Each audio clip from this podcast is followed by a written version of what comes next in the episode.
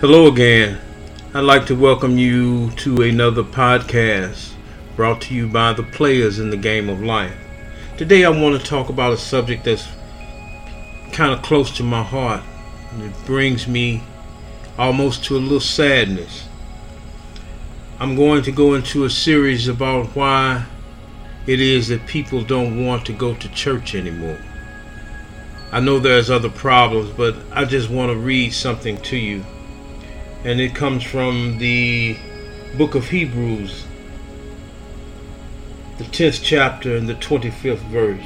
Hear ye these words Not forsaking the assembly of ourselves together, as the manner of some is, but exhorting one another, and so much the more as you see the day approacheth. My brothers and sisters, I really want to talk to you today. There's been something on my mind, and I'm, I'm going to to go a little bit in depth with it a little later on, but I want to talk about it. I really do. And I don't know. It's just that it seems to me that, that we're moving away from something that is, to me, absolutely necessary. And like I say, my thing is not to get you to think like I think or to believe what I believe. I just want you to think. Number one, I want to ask the question why, or the question that's been asked to me rather, why is assembly necessary? Paul says it in the verse, much more as you see the day approacheth. The day is the day that Jesus returned. We ought to apply this verse even more so as he re- as his return draws near. Assembling happens not only in the churches but also in church houses, small group settings, and gatherings. I want to say this to you. There's a, a, a method of war that Satan uses. It's called divide and conquer. It means to make a group of people disagree and fight with one another so that they not joined together against one. I mean, we find it in many things that go on in our life today divide and conquer. We see it in the family, uh, sibling against sibling. Children will do it sometimes against parents. People do it on the job. One will do this and the other will do that just to fix it so you won't side with somebody else. It, it, it's so much going on today. And these are tools of Satan. The Psalm says in 133 and 1, it says, Behold how good and how pleasant it is for brethren to dwell together in unity. Satan does not want us to come together. And, I, and I'm saying this not to convince you or try to coerce you in, in joining church or going to church, but there are, there are reasons that we need this in our lives, my brothers and sisters. I know many people have a bad taste in their mouth about going to church sometime. Assembling happens not only in, like I say, in the churches, but in small groups. There's a wisdom and a warning in God's word to gather, more so as you see the day approaching. It is critical we do not forsake assembling together as we move further into the last days, so we are strengthened and protected. That's wisdom there will be spiritual forces that resist the saints assembly. People don't want us. Satan, let me put it to you just real, does not wanting us getting together and getting strength. Because when we are divided, there is no strength. When you are in dire straits, or it doesn't even have to be dire straits, say you need to talk to somebody Say you need to be with somebody that has possibly been through some things that you are going through yourself. Who better to talk to? The church is full of people that are going through something that you may be going through or have yet to go through. I'm telling you, it's absolutely necessary that we do find ourselves assembling. There are a number of reasons why we should meet together, as the Bible translates, and it states, not giving up meeting together, as some are in the habit of doing, but encouraging one another, and all the more as you see the day is approaching. I know I keep saying the day is approaching, but it is. There comes a time, and there is coming a time, we see it. So much stuff going on in the world today. We got fathers against sons, we got mothers against daughters, we got children against children. So many times you turn around and you hear about killings going on in the street today. We don't have that that unity. We don't have that that that spirit. Sometimes I believe, and I'm not to say it's the church's fault, but sometimes we need to talk in the churches more about the things that are going on today that really affect people. And the Word of God has it. It's just it's not being explained possibly in some churches, not in all churches. In some churches it's not being explained. And some people aren't going to the church to even see in the first place. Sometimes you go in, you know, there used to be a saying that say the day that you lay off is the day that it pay off. The times that you miss and don't go to church is the time that that thing that you're dealing with might just be answered. Some people walk into church listening for either the preacher or some song to lift their spirits from where they are right now. They find themselves in a bad place. And they need some encouragement. They need some help. They need some strength. They need some guidance. Yes, I know church hurt is a bad thing and there's some things that's going on in this world and sometimes in the church, but you have to realize and understand the reality of life. We have sin in the world. And we all have fallen short of the glory of God. We are all in church for one thing or another. But one thing for sure, we know where we can go or should be able to go to find the love, the joy, to be reminded of the peace of God, to be reminded of the grace and the mercy of God, and the things that the relationship with God will do for us. I mean, I'm here to tell you if it weren't for the grace of God, the mercy of God, I don't know where I'd be right now. I haven't always been in a relationship with God. I used to have a intellectual knowledge of God. I, I never had a, a, a relationship with Him to whereas I could feel it. You know, I, I, I knew. It's one thing to, to, to know of Him. Uh, how can I put it? Education wise, academically.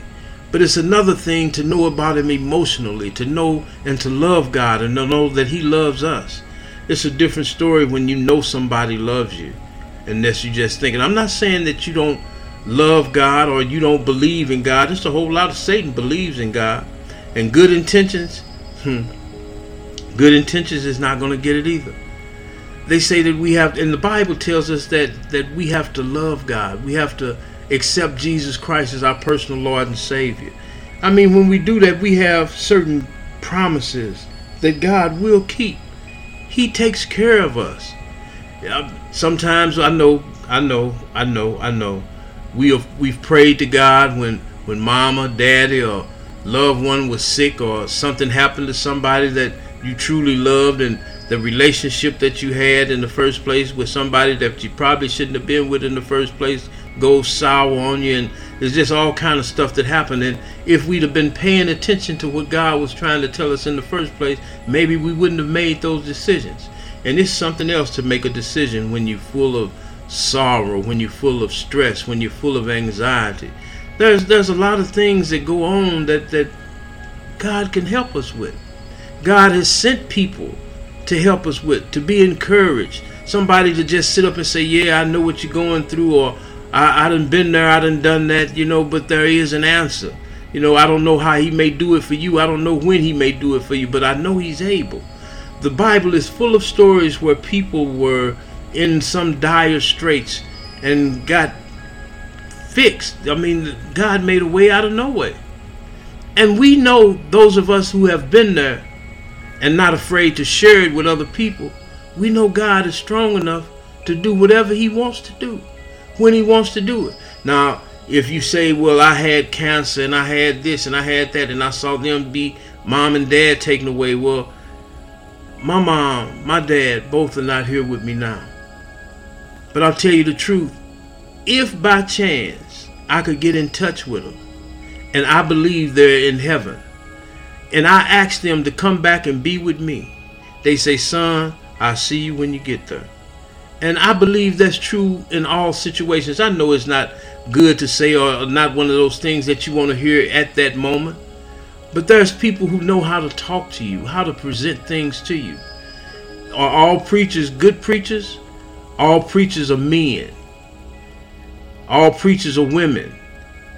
All people are human beings, and we all have fallen short of the glory of God. We have all made mistakes.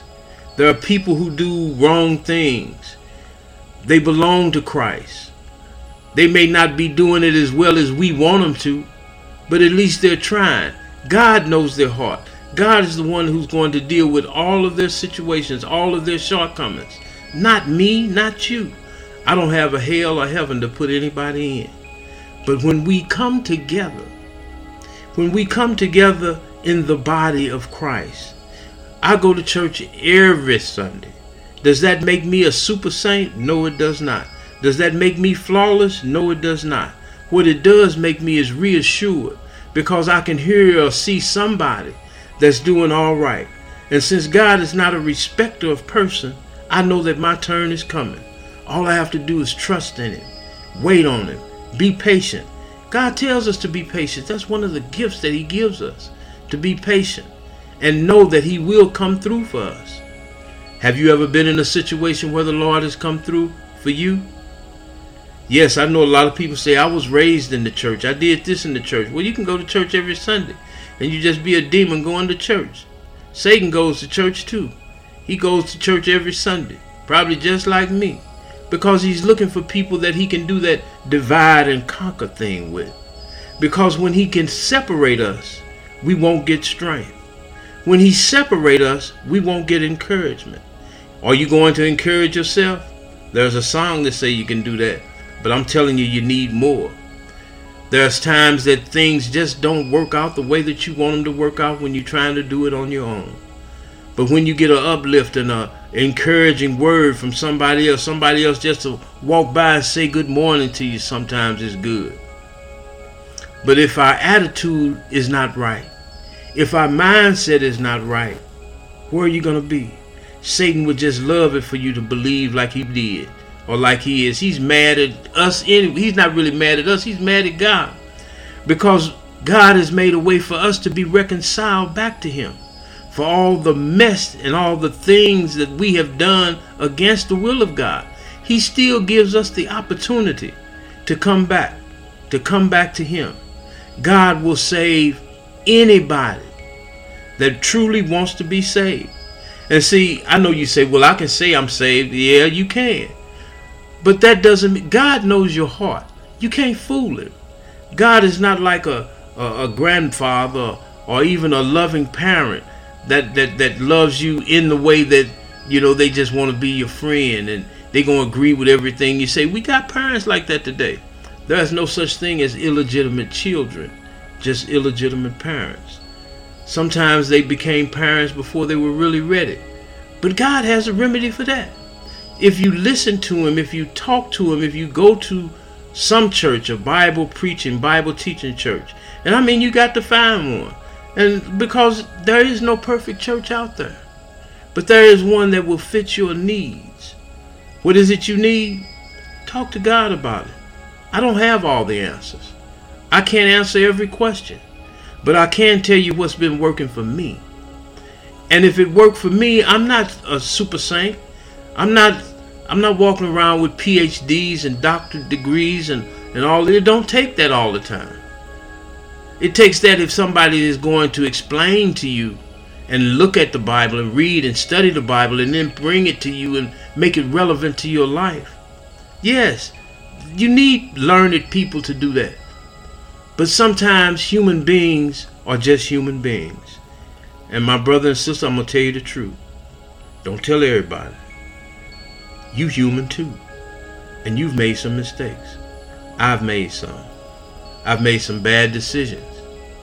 God has saved me from the consequence of sin and death, which is total separation from Him. Total separation from Him, uh, how can I best put it? It's like a woman that just went and got her hair did and she walk outside in the rain. Now, if that's a sister walking outside in the rain, I don't know how nappy it may get if it's not a perm. It may be just that that that you know that heat, that blow dry thing. If it's a Caucasian woman that walks out in the rain, I'm quite sure it's not gonna sit sit up there and look all as pretty as it was, it's gonna do some damage. For a man, hmm, it's like just getting that car washed.